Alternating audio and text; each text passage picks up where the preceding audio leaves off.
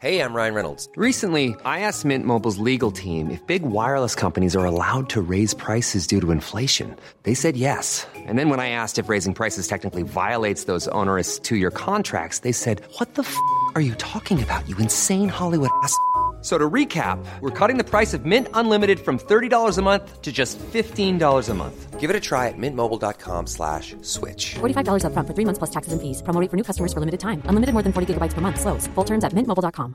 There's never been a faster or easier way to start your weight loss journey than with PlushCare. PlushCare accepts most insurance plans and gives you online access to board-certified physicians who can prescribe FDA-approved weight loss medications like Wegovy and Zepbound for those who qualify. Take charge of your health and speak with a board-certified physician about a weight loss plan that's right for you. Get started today at plushcare.com/weight loss. That's plushcare.com/weight loss. plushcare.com/weight loss. Hello and welcome to Made by Mummas, the podcast. I'm Zoe. And I'm Georgia. And we're here talking all things parenthood. You know, the real conversations. Tips and tricks. Products we love. And brands we can't live without. Let's get into it. She's back! Yay! I'm back! Can you tell by my high-pitched squeal that I never want you to leave again? Oh my God, mate. I feel like it's the longest time that we haven't actually checked in with one another. Because normally, even though we're not maybe recording together or working, we're just always on WhatsApp. But we didn't. I know. We left each other. We didn't. We left each other alone. We had a break. And I still love you, though. I still love you. Absence makes the heart grow fonder. It does. But tell me, how was it? You had best of both, right? A girls' trip or a friends' trip and then a family trip. I'm telling you what, this is the way to do it, because I did all the partying and all the bad behaviour at the beginning. And then, so that was Friday through to Tuesday. We danced. Oh. We danced. We went to the old space, which is now High, and they've got these things called the Bogs of Joy, where they've got DJ set up in balloons. The toilets. Yes. Yeah. Right. Yeah. So there's cubicles, or it doesn't, it sounds a bit rank because it's like, oh, surely it smells like poo, but it doesn't. It doesn't smell like it. It's amazing. They've got these like really cool lights on the ceiling. And then they had, there's the DJ, three DJs called Melon Bomb, which I absolutely love. And they played for like 5 hours, and there was fans and drag queens and glitter, and Basement Jaxx was playing. And I was just like that. Woo! I had such a good time. I mean, I paid for it on Monday. I was basically like that the whole day. Like being sick every 5 minutes, but it was worth. I'm such a lightweight these days. Oh my god, so am I. I'm such a lightweight now. What do you think it is? Do you think it's the fact we don't do it as much, or do you think it's the fact that we had children? Bit of both. I was doing shots of Bass, which is like a herby, pure alcohol thing off the bar, like I was Madonna. So you're forgetting that you're a lightweight. I was like, woohoo! And then I was like, I really don't feel very well, to my mate Henry. And she was like, you'll be okay. I was like, okay, sure. But anyway, then Dozza flew out with the kids on Tuesday. And then we had Tuesday to Saturday, pure family vibes. We went to Benaras, which is where they do the drumming circles. We went to, Chiringuito Blue for lunch. We hung out and ran the pool. We did like, I'll put a whole list. I'm going to do a whole list of kind of Ibiza recommendations for families. And I'm going to also tag the villa where we stayed, because that was a perfect setup for kids. Oh, and mate, oh my God, I'm so jealous. I cannot wait for my trip on Saturday to Scotland, just like Ibiza. Oh my God, you're going to Scotland in your camper van on Saturday. You're going to have an amazing time though, mate. I'm joking about it. I am actually quite looking forward to it. I've never done it in anything like this before. I've never been camping. I stood you up camping, didn't I, last year? Yeah. So, I'm looking forward to it. So I'll document it. Zoe will give you all the Ibiza tips this week, and I'll give you all the staycation Scotland tips next week. There you go. A tale of two stories. Yes, exactly. Now, obviously, because I was away, you took this recording by yourself. I did. It's like you don't even need me any longer. I don't. You trained me up. I've trained you up. No, in all seriousness, please don't do it to me again. I don't like it.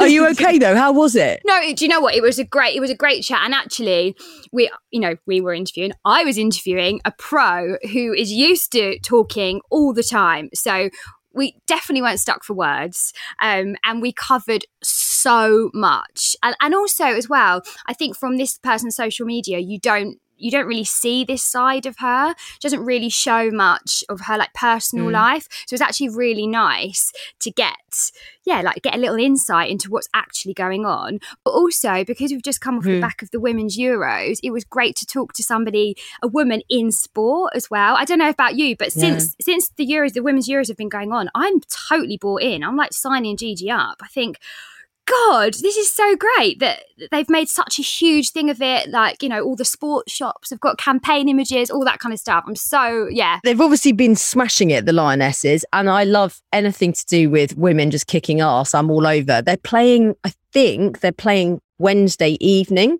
Yeah. So if they do that, if they go through there, they've got a really good opportunity to win the Euros. I mean, imagine that. And then obviously the final's coming up at the end of July. So even though I haven't been like glued to the games, I just feel, yeah, like you said, somebody that's got an insight into it, the intricacies of sport. She's basically been on our screens forever, hasn't she? Kind of reporting on the sport news. Luna's joined the recording.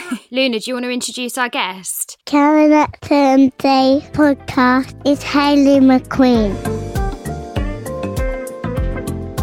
Hayley, how are you? I think I'm okay. I'm surviving the heat wave just about. I'm in an air-conditioned studio, which is actually, it's lovely. Normally I'm like, no, I just want to be outside in the sun. But I'm quite grateful of being inside at the moment for a little bit at least. Yeah, oh my gosh, absolutely. I was just saying to you before, wasn't I, that Gigi's nursery is actually closed because it's too hot.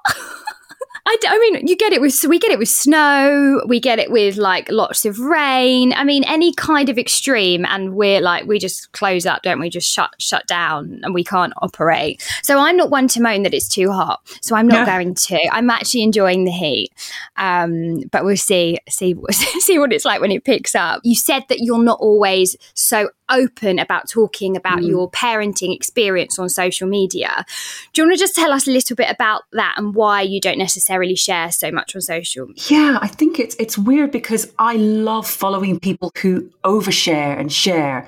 I listen to I watch a lot of Ashley James, who's like the most incredibly empowering woman in terms of what she has to offer as a new parent. I was following her anyway for, it's the usual, you go from watching kind of like fashion and blogging and lifestyle, and then before you know it, I'm following like 100 mums, all kind of offering, not just offering advice, but really sort of bearing their souls. And you think, oh, thank God you're feeling like that. And then I start to feel guilty because I don't do that. I don't share an awful lot. I've gone through a lot in a couple of years. I was very aware as well of, I have a lot of male followers because I work in the sports world, and yes, we have women fans and female viewers, and I'm currently, of course, working on the Euros this summer as well, which is great for women's sport. However, about 80% of my followers are male. And I was like, do they really want to hear about breastfeeding and piles and bad birthing experiences? Like, do you know what? Probably not. I was like, I'm just going to turn these people away. But equally, I wanted to appeal to women and get more women following me. But I was like, I realized the reason people do follow me is probably to get sports updates. Is Cristiano Ronaldo staying at Manchester United? Not is your child potty training at 2 or 3. I sometimes think it's good though that, you know, men do see this, what women go through, and like some of the realities, because I think so often, you know, we'll get together as mums and talk about it amongst ourselves, but the men don't always necessarily know like what's going on and like deep down what we're actually thinking. So maybe you should start. I do a little bit. It's really nice though, because I didn't know about this direct message folder. God, I didn't find out about it until quite recently because, oh my goodness, when I was having a rough time, I'm just glad I didn't open that box. So you have your like general, your primary, and then you have this kind of like other section. And I just scrolled through. I'd had somebody that I started to follow that, I've been messaging you for ages. I've sent you all these DMs. And I'd looked and realized there was this whole thing. So I actually spent one afternoon going through all the DMs and found some really lovely messages. Most of them were from men, but a lot of them were from dads, stay-at-home dads like having a day of daycare. Oh, that's a great idea. You posted your little one playing with so-and-so. Or, oh yeah, we're about to do potty training. Really interesting because my wife had a baby 6 weeks after you, and I follow you because I look after the little one every Monday morning or whatever it may be. So I quite enjoyed opening that and realizing there were a lot of men who were taking in the very little bits of information that I was sharing on social media. And then there's the whole silly thing as well of I've had a really hard time with what's been happening with my parents. My dad was diagnosed with dementia just a few months after I had Ayla. And that kind of meant my mum wasn't able to be really part of you know, Ayla's life in the first few months. Well, she hasn't been at all. I have to travel up north. They live in North Yorkshire to see my parents. And we've had to go through a lot with my dad. His decline has been quite rapid and having to kind of deal with all of that side of things. So I had a lot of that going on. I suffered with really bad anxiety, the whole going back to work thing, the juggle. That was during COVID, of course. No childcare, trying to figure out nurseries. There was just so much going on. I was like, I'll just put pictures of me in a studio in a nice outfit and just get the likes and comments and focus on breaking some football and sports stories. And that's just how I will be on Instagram. But there was this whole other level of life happening behind Instagram that I do feel a little guilty that I didn't really share. But I almost maybe wasn't mentally ready to do that and face maybe a lot of the questions. And I didn't want people, oh, how are you this week? How's this going? I kind of wanted to go to work and just ignore it. And Instagram's a little bit of an extension of my work, I guess, with what I put out there. Yeah. I mean, I'd love to talk in depth about, you know, some of the struggles that you've had. So can we just go back to, you know, your pregnancy journey? Was, you know, did you always want to be a mum? And how did, you know, how was your experience trying to get pregnant? God, I thought I'm one of three kids. I have a sister and a brother. I'm the eldest. And I always thought I would be one that would get married and have kids first. Yes, I have a career and I love it. I certainly haven't chosen a career over motherhood. I'm 42 now and didn't have Ayla until I was 39, very nearly 40. And it wasn't through choice. I just wasn't with anyone in my 20s. I was nowhere near ready enough to be thinking about having a family. Then you suddenly come up to 30 and a few of my friends were getting married and engaged. And I was just very single.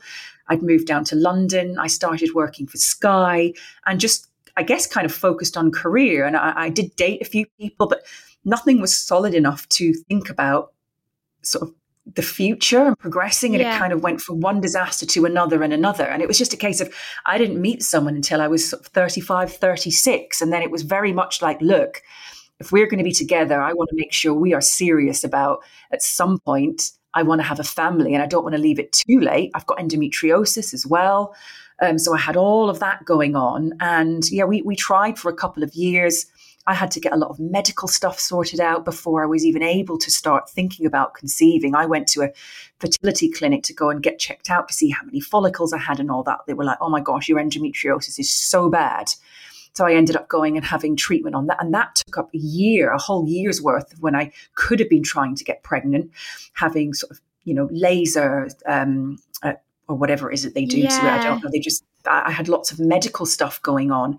Only got one working ovary. So then your chances are even shorter. I was creeping up to 40, started to get really panicky about it. And I did end up, I went to quite a few fertility clinics, asked lots of questions. I had friends in a similar position as well. We found a place in Greece. I had a meeting with the consultant, went through a load of medical stuff and was like, oh, I wouldn't mind just popping over to Greece and doing it this way, having a little holiday out of it. And actually, when I look back, it's one of these stories that you're like, wow, that happens to other people. The day I had my big consultation to start mapping my cycle, I was pregnant. Yeah, I was actually pregnant. I was like, how on earth could this have happened? Like, what? How? I'd just been to Egypt riding on camels and going dune buggying. And it was like a proper adventure holiday. But I remember being there and we had to change rooms twice because I was like, I couldn't bear the smell in the room of this. It was like a heavy incense and I could smell smoke everywhere. I remember going through the airport. I was like, I can't believe people are smoking in the airport. It's just, it stinks. And my other half was like, what on earth are you on about?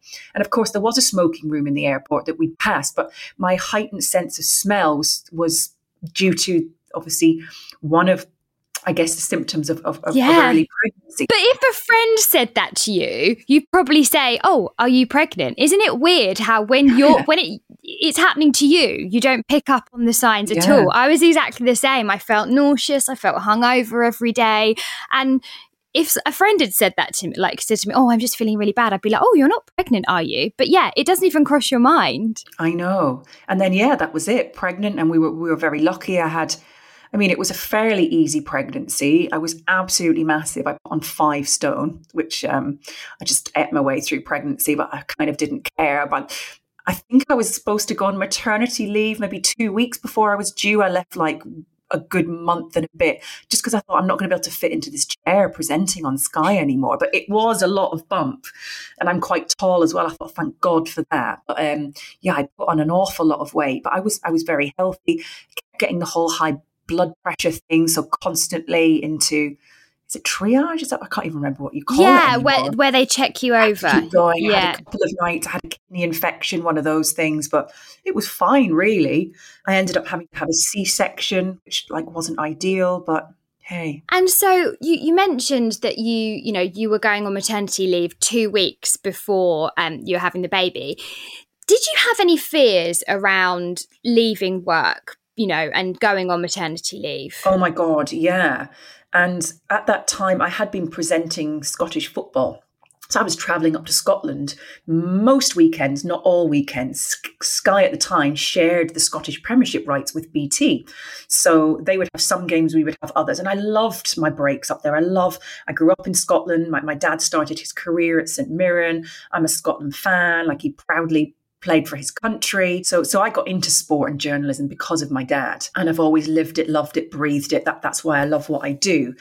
And was really happy when I got to kind of go back up and sort of explore my roots and go on these adventures with the most incredible team of people, very small group of people. And I had 2 seasons covering Scottish football. And I did worry when I left on maternity leave that I wouldn't be able to travel up to Scotland. Like, how would I leave a baby for 2-3 days?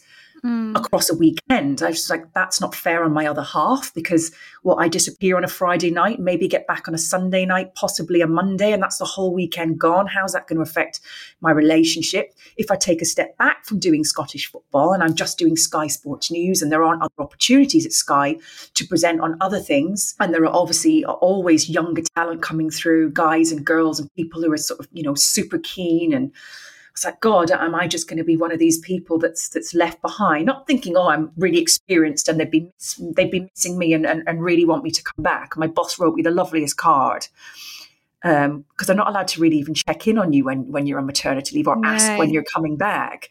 And he had to keep reminding me of that, as if like, I would be asking when you're coming back, but I'm not going to because I'm not allowed. And he was like, look, it's going to be so wonderful when you come back. We can't wait to have you back. You've really been missed. And that was lovely. And I came back during COVID. So I would normally sort of present full time. I was only doing a couple of days a week because we were only in the studio a couple of days, because it wasn't completely live all the time, because we just didn't have the staff.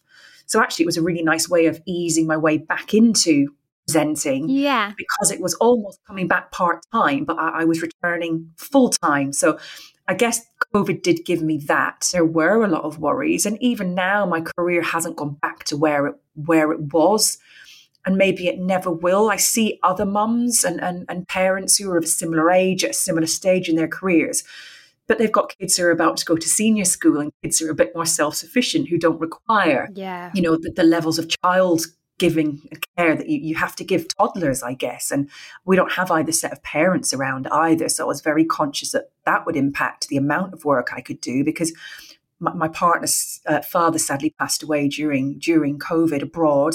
Sorry. His parents live abroad. My parents are up north. Not only that, my mum can't leave my dad because of his dementia. So we were completely on our own. We'd moved out to the countryside from London, like, what the hell have I done here? But actually we get by. Thank God for nursery. I mean, it's annoying when they ring you to tell you that they've got a temperature or there's a power cut or it's too hot. Because we've got it's like ringing random neighbours up the street. Anyone pick up my child, just throw snacks at her and hope for the best, please. But that was really hard, because I knew I just didn't have the childcare there that if I was offered, even like other work away from Sky. I love hosting events. I love getting out and meeting people and travelling around to sort of cricket grounds, football grounds, golf courses. I can't just do that at the drop of a hat. You worry if you start to turn down work, you're not going to get asked again. So how quickly did you go back to work after having Ayla? I think it was 8 months, actually. I'd intended on maybe taking a year out, but I was like, I'm just going to see how it goes. I was very lucky by this point. I was staff at Sky, so I got 6 months maternity, which is just, I'd been a contractor before that and freelancing around, but the way that Sky were operating at that time, and there were a lot of rules brought into IR35 and whether you fell under that working as a constant presenter. So I'd had different contracts and finally thought, you know what, if they're going to offer me a Sky job and I want to have a baby soon, let's just take this. And they were really great. And I managed to have the 6 months off, and Ayla was born in the October. I thought, you know, I'm just going to wait a little bit. And for me, I kind of worked it out with the football season. So the football, there was no point in me going back after 6 months. I absolutely wasn't ready. She never slept longer than 3 hours for the first 5.5 months of her life. Never once. Gosh. I literally thought I didn't know how I was going to survive some days because she had silent reflux. I didn't know about it. She wouldn't take a bottle. So it was all on me. As soon as we figured that out and got her onto the formula, it literally changed my life. She once slept for like 6 hours. I was like, what? I could have had this months ago. Are you kidding me? So I was not ready for a multitude of reasons. And we'd obviously just found out about my dad. I thought it'd be a nice way of me spending a little bit more time with my family. Lo and behold, COVID hit, couldn't spend much time with them anyway, but it was a lovely summer. I thought I'm just going to wait till the football season finishes at the end of May and just enjoy the summer and go back at the start of the new season, which I did. So it was kind of a nice clean entrance back into work. Yeah.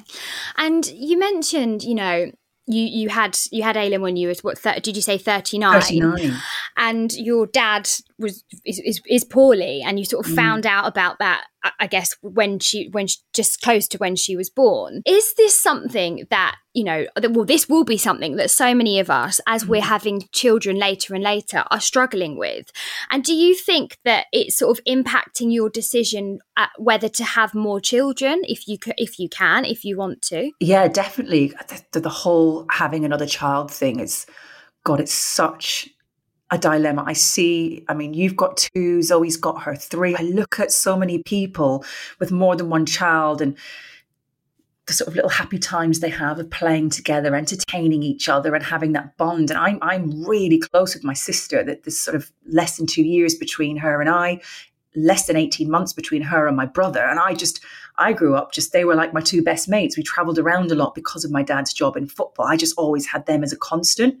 And I'm really lucky. And thank God I have my sister now, because going through what we're going through with my dad, it's not all on me. My sister will have a day where we're looking at the moment, my dad's going to go into respite care. We've told him he's going to a 5-star hotel to get rehab and to have a nice time. And he's cool with that.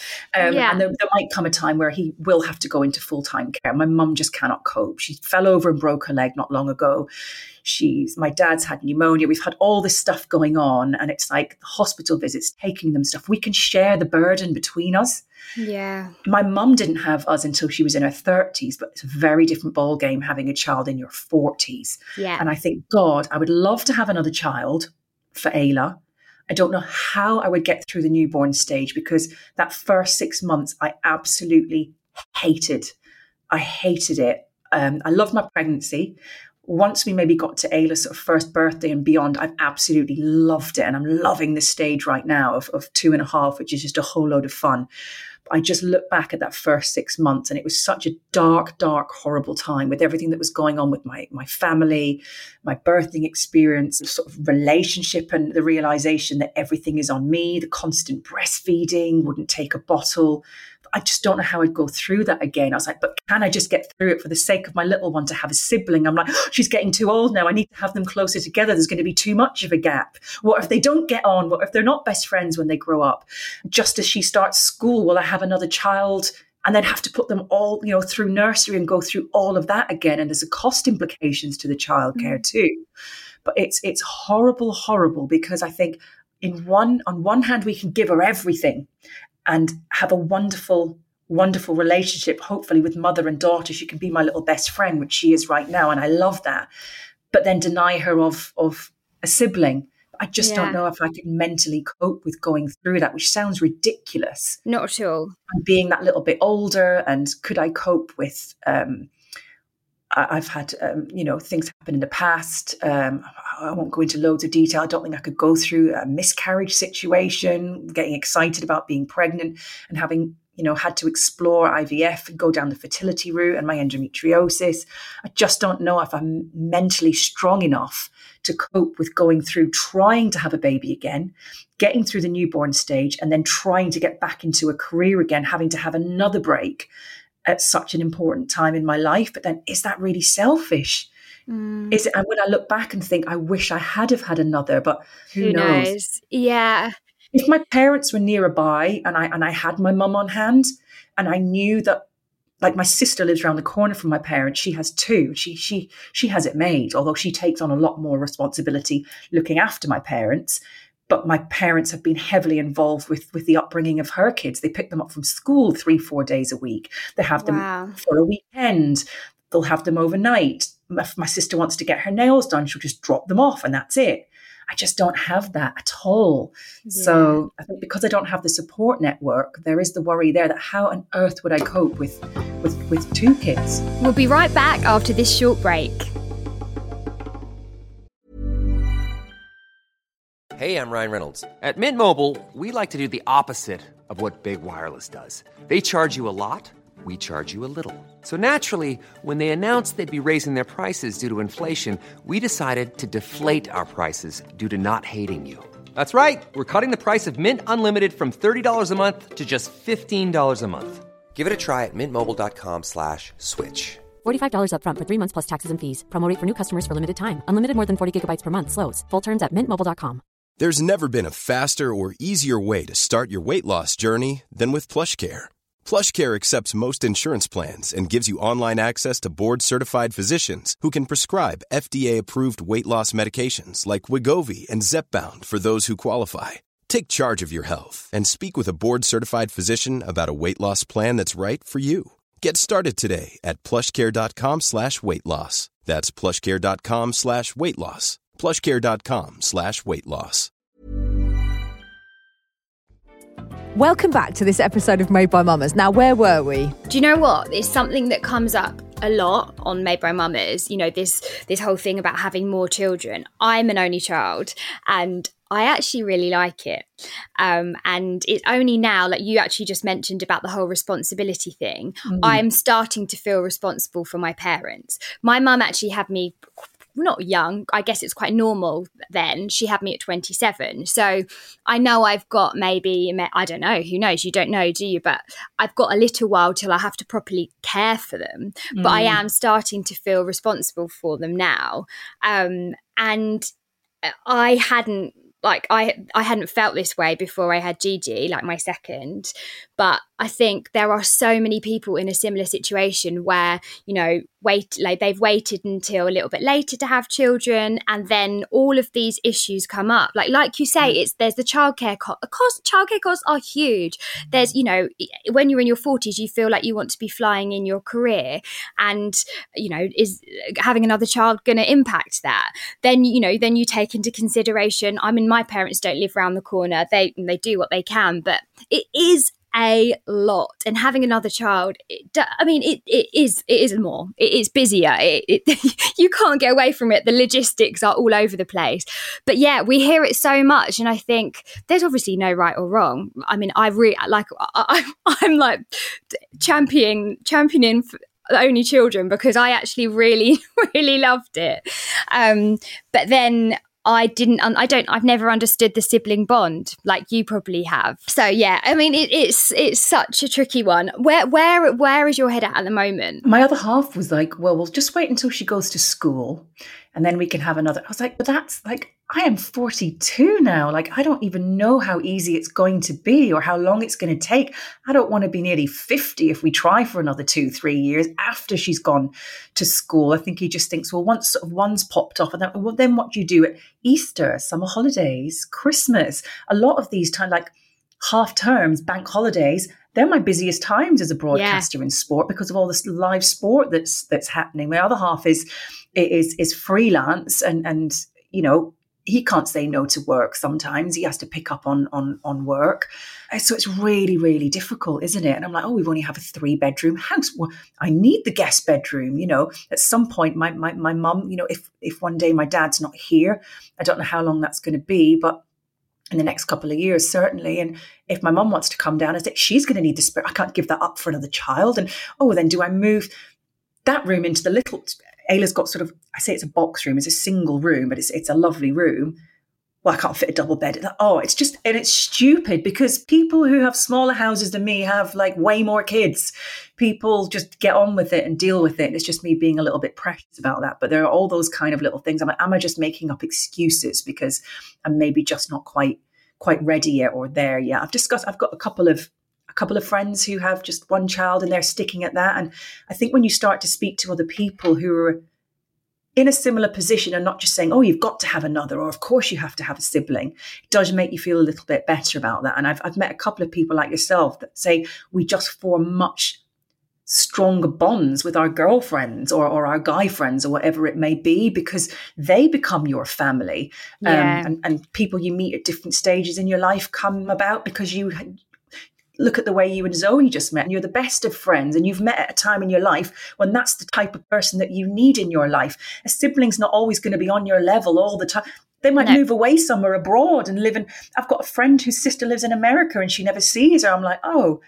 And I hadn't really thought about that side of things as well. You're so right, actually. When we look at, we think about siblings, we think about this really tight family unit that, they live around the corner from each other and they pop in and they hand each other their kids and they do, they're sort of raising kids together. But we don't really live in that kind of society anymore. That whole concept of the village is kind of gone, which is really, which is sad. But you're so right. The whole sibling thing, yes, if it works out, then that's great. But my husband's one of four, and he moved out of his home when he was, I want to say 15 or something, and hasn't lived remotely near his sisters until now. So they're just kind of getting their sort of sibling bond back now. He's 33, so it's... Yeah, it's a funny one because I would have been more than happy to have one child, but I'm saying this from somebody who didn't grow up with siblings and I never had that sibling bond. But Jill, I actually really want to talk to you about raising a daughter and especially like with a bit of a sporting background, because Zoe did loads of sport when she was young. She's really into sport. I didn't. I wasn't. My mum wasn't sporty. My dad used to watch sport, but not really. My husband plays sport. Zoe's husband plays sport. And now I have Gigi. And actually, since the Euros, all of this huge, the marketing that's gone into getting girls into football, I'm so on board now. And I have to hold my hands up. She hasn't been to a sport lesson yet. She's 3. Axel probably went at 18 months. I put her into ballet. But now I am suddenly like, no, why am I doing that? So can you just tell us a little bit about your upbringing and, your passion for sport? Yeah, I mean, I was super lucky because, I had a father who had played football and he was playing when I was little. We just played outside all the time. I went to a really incredible school that really kind of pushed sport. It was quite small, so you're in small groups. So quite often...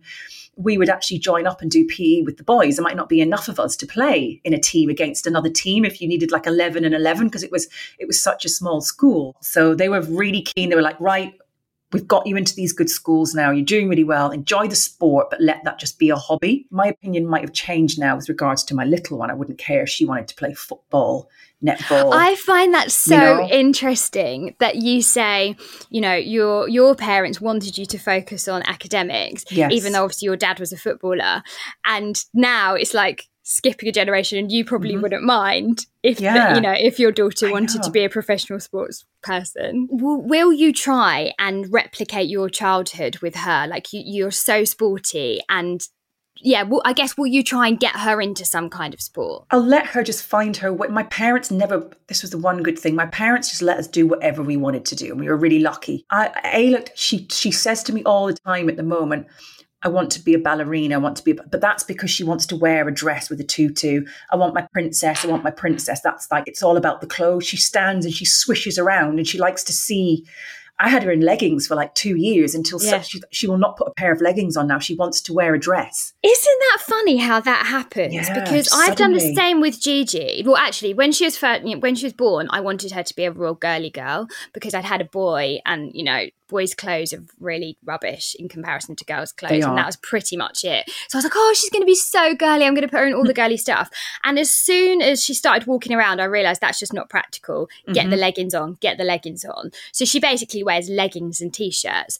But now, all of a sudden, something's just changed in her, and she wants the sparkle, she wants the glitz, she wants the pretty dresses, and that is not something that she's surrounded by, which is really weird. Like, where does that come from? I don't know. And I'll open, now she's like, my picket. So in the morning I open up the wardrobes, I'm like, oh God. So I've had to like hide stuff out of a wardrobe so she can't pick it, like the Snow White fancy dress outfit or her Christmas jumper, which she loves because it's like flashing and sparkly with like tacky stuff all over it. And I've had to hide stuff away. So I just limit her options. I'm like, okay, you can pick any of this. And she just goes straight into like pink or brightly coloured or lilac, fluffy, big tutu or a dress. And I'm like, I've never pushed any of this ever. No. She's outside. She's got a football. I want to have her down at karate. My sister's little boy does it. It's really good for that. I probably will take her to ballet lessons as well. I'll let her do, you know, lots of different things. But we went to a country fair recently and I thought she'd be really into like the animals. It was like ferret racing and equestrian like stuff. There was like horses dancing around to music and stuff. It was absolutely brilliant. I loved it. There were little groups of youngish girls, of young teenagers doing like dance recitals. Was it dance recitals? They were doing like kind of like little shows of dancing to music. And she was just like mesmerized. She's never seen that before. I'm like, oh God. And there were girls in like the ballet outfits. They were like black with black tutus. It was quite cool. And they were sort of doing like modern music, but with a bit of ballet and dancing. And she was like, you could just see that she was like really excited. And then when the music stopped, she's going, more, mummy, more. I was like, no, it's finished. More. And after that, and I said, well, she said, what is it? I said, oh, it's ballet, it's dancing. She's like, and then I've told her what a ballerina is. And she's like, I want ballerina. Like, it's really sweet because she was just mesmerized. I was like, please just be into the horses and all the animals. So every time I take you to the farm, that's going to be all you want to do. We've got a lovely little farm up near us, you know, where you can go and pet all the animals and they've got sandpit and soft play. But yeah, she was just so drawn to that. It's funny. It is. Do you know what? It is so strange because it's almost like you feel, well, I don't know if you feel like this. I feel bad that I'm only sending her to ballet because now I feel like I should be giving her all of these other opportunities, and I so badly want to like buck the trend that, you know, girls don't play football and girls don't play rugby and all of that, because I so badly now want her to do that. But I'll probably end up driving her the other way, and she won't want to do any of it. I think it's difficult, and like you say, like sometimes you just have to not guide them, you just have to like let them find things. Just let them find things themselves. We've always got football on the TV in the background, and she knows what it is, and there's like goal or something exciting, and she will look and be slightly interested. But at like 2.5, or she's just over 2.5, and she's kind of not really going to watch a whole football match. She doesn't even watch a whole movie yet. But if she does show a bit of an interest, I can kind of guide her and help her. And I really want to take her to football as well. We're quite near Adams Park, which is near like the home of Wycombe Wanderers. Yeah. So I was like, maybe I'll just take her to like a Wycombe game because it's close to home. She doesn't like it. I can just leave. It's not a Premier League team. It's not going to cost me a ton of money to kind of take her if she wants to go every week. Yeah, it's not going to be really like super noisy. You know, we're so lucky now that our girls and boys are watching, you know, women play sport every single day during the Euros. I don't remember any of that growing up. I don't think it was women's football wasn't a huge thing. No, and maybe actually thing. I did have a friend when I was growing up who played for Crystal Palace girls, and so that was one person who I sort of knew that played football. But other than that, I did not know, like, you know, anybody who did. And so, yeah, I'm really excited for, you know, the next generation and the opportunities that they're going to have. Yeah, and just not be labelled a tomboy. Similar to you, we had one girl in our class. She had three brothers. So if she was into football, they used to shove her in goal and kick balls at her. That kind of little, you know, that was a little bit like me as well with my brother and his mates. They're like, oh, you can play with us, and you just standing up. But they just shoved her in goal. She quite enjoyed it, and she would kind of muck in and play with them. I was, oh, she's such a tomboy. She wasn't. She isn't a tomboy, and she was actually quite girly, but yeah, it's that label. Whereas now you can be girly and feminine and still be into football and sweating and all that kind of stuff and getting yourself into a mess. Yeah. Growing up, for me, the thought of like sweating and getting covered in mud and like rolling over on like, no, absolutely not. Whereas now it's just, it's acceptable. You know, women play rugby now and get really stuck in. I'm like, go girls, do it. Yeah. And it's not, like you say, that's not seen as, you know, masculine so much anymore. And you can be super feminine and play rugby and get dirty and do all of those things. I mean, gosh, we could talk about this all day, but just before we go, and I know you do listen to the podcast, so you know that this is coming. We would love to get the best piece of advice you've ever been given, or a piece of advice you would give to a new parent. I think sometimes go with the flow. I tried to do sleep training. I tried to follow rules. It did not work. I'm nodding away. Yeah. My other half is way more organic than me. I used to get so stressed and so anxious when I had to leave the little one with him, because he wouldn't put her to bed at the time that I put her to bed to nap. He didn't follow like a routine. And he was like, well, I'll be able to tell if she's tired or not. And in the end, actually, me forcing her to go to sleep at a certain time when she wouldn't always go to sleep, and then going in and out of the room, checking, going in. Oh, it used to drive me mad, because just sleep. It's 12 o'clock. You have to sleep right now. We just went with the flow, and she found her natural little rhythm. If she fell asleep in the car, big deal. It's not the end of the world. If something happens that is out of a routine that you have set, like, go with the flow. COVID as well.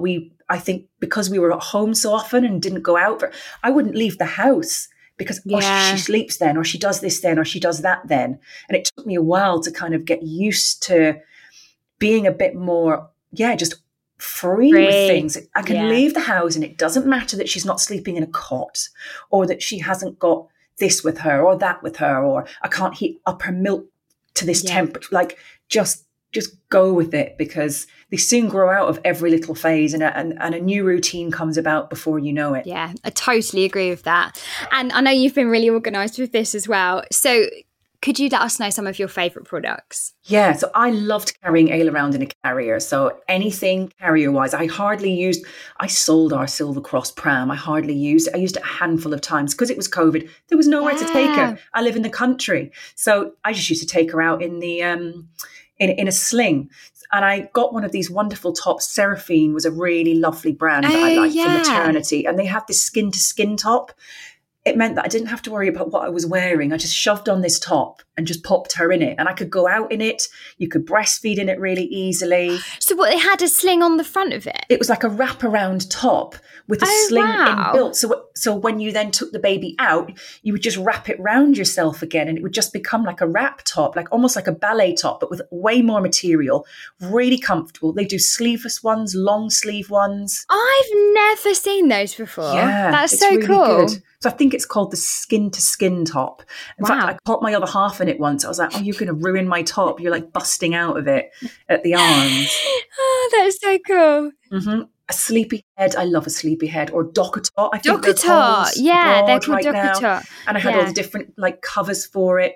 Because, if I was travelling up north, it meant we didn't have to worry about having a cot at my parents'. If I stayed at my sister's, whose kids had grown out of that phase, just used to shove it on the couch, on the floor, outside, anywhere. And I loved the fact that when she then transitioned to a cot, she was still in a Sleepyhead, and we just managed to kind of gradually slide it away. And before you knew it, she was fine in a cot. So I loved that. And I know some people have worries about the safety aspect of it, but I think if you do your research, it's pretty safe. It wouldn't be on sale. Yeah, that's what I always think. You have to weigh up your, weigh up the risk and decide what you think about it for sure. Yeah, I absolutely love, and we are still using now, because I didn't want to buy a big changing table that you only ever use on the top of a chest of drawers for a certain amount of time before they grow out of it. So I bought this Mocky cot. Ooh. I think it's called Mocky, the brand. It's a little cot. It's really Scandi, really plain and simple.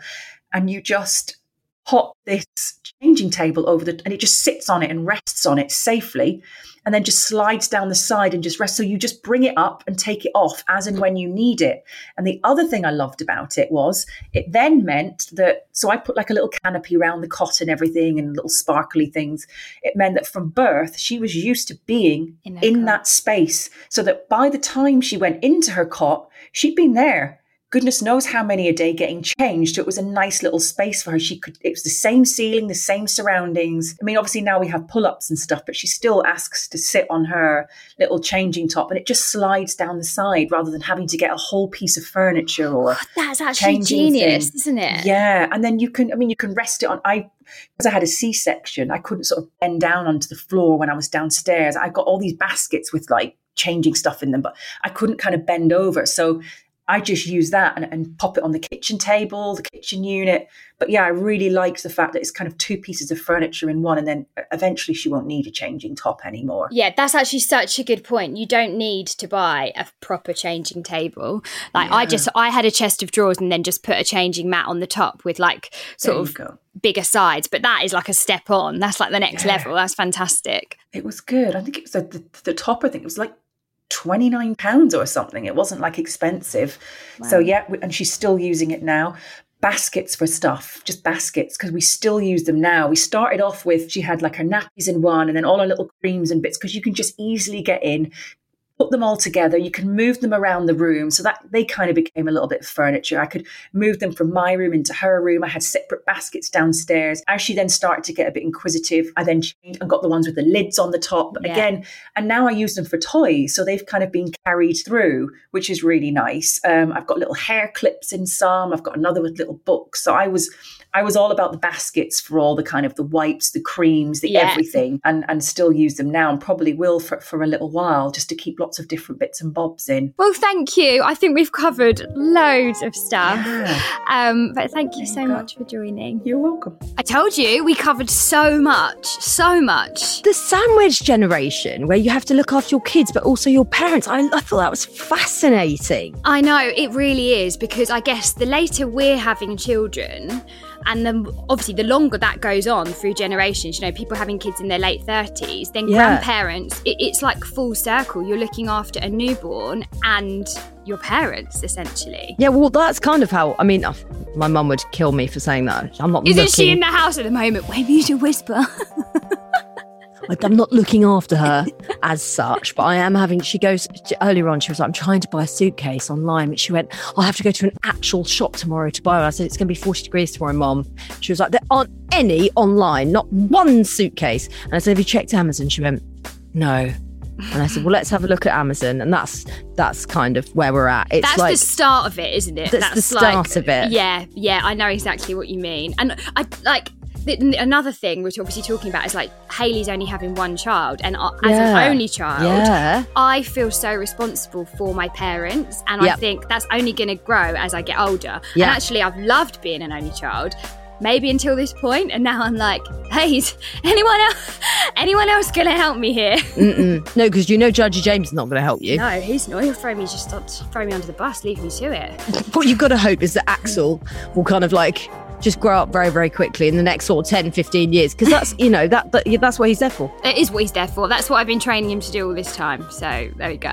But no, in all seriousness, we do get a lot of messages about the guilt around only having one child. And actually, I think the statistics say that it's like so much more common now than it was when we were younger. Yeah. But there still is this thing around not giving your child a sibling. And there's so much pressure to have another child. I felt it. Do you remember we used to have these conversations, and obviously I did it, but yeah, I think there's a lot. There's a lot to unravel. I feel guilty that I've got two children, that I didn't, have a third because, really? Of Ayla. Yeah, I'm like, I probably would have gone again. But, that would have been four children, three children that I pushed out and a stepdaughter. And I just suddenly was like, I can't do that. I would have loved to have had another baby. Would you? I can't believe I'm admitting that. What's wrong with me? What? Ibiza's the heat. It's the heat. I'm delirious. No, I really was thinking about it the other day. I would have absolutely loved to have gone again. But yeah, I'm so lucky to have two amazing children and an incredible stepdaughter. So it's like, yeah, there's always going to be guilt around potentially things that you don't have rather than looking at what you've got. Whereas I think Hayley had quite a nice balance. She was sort of vocalising her, her feelings around guilt, but actually she's got an incredible career, an amazing, child. And it's like, that's the sort of payoff really, isn't it? Yeah, exactly. And I think sometimes, you weigh everything up and you think, I've got one child, I can give them everything. I can continue with my career, we're here. And also the cost. Like, I mean, childcare is insane. I know. And if you can't, you don't have a big gap in between. I mean, it's actually just not feasible for so many people. I know. So yeah, anyway, I'm sure lots of you relate to a lot of what we covered on that episode. So yeah, I enjoyed it. I know, and I love Hayley for her bravery. She has fought so hard in her career. She's a woman in sport, and without trying to get into that side of it, I'll save it for another day. I know her personally, and I know that she has really kind of fought sort of tooth and nail to hang on to such a brilliant career and to be really established in that area. So all respect to her. I'm gutted I wasn't in on the recording, but Georgia, you handled it like a pro. So from now on, I'll be in Ibiza and you'll be doing all the recordings from the UK, yeah? I'm definitely not going to sign that contract. No, fine. All right, fair enough. No. As always, we would love you to rate, review, subscribe and give the podcast a little follow. And of course, George, we love your recommendations. Yeah, and if you have got anyone that you've seen that you'd love to hear from, then please do let us know. But also, please tag us. We love to see and hear where you are listening to the podcast. We're on @MadeByMummas on Instagram, and we'll be back on Friday. Made by Mummas is an Insanity podcast production, and today's episode was produced by the lovely Charlotte Mason. Insanity Group. A lot can happen in the next 3 years. Like a chatbot may be your new best friend. But what won't change? Needing health insurance. United Healthcare Tri-Term Medical Plans are available for these changing times. Underwritten by Golden Rule Insurance Company, they offer budget-friendly, flexible coverage for people who are in between jobs or missed open enrollment. The plans last nearly 3 years in some states, with access to a nationwide network of doctors and hospitals. So for whatever tomorrow brings, United Healthcare Tri-Term Medical Plans may be for you. Learn more at uh1.com. Even when we're on a budget, we still deserve nice things. Quince is a place to scoop up stunning high-end goods for 50 to 80% less than similar brands. They have buttery soft cashmere sweaters starting at $50, luxurious Italian leather bags, and so much more. Plus, Quince only works with factories that use safe, ethical, and responsible manufacturing. Get the high-end goods you'll love without the high price tag with Quince. Go to quince.com/style for free shipping and 365-day returns.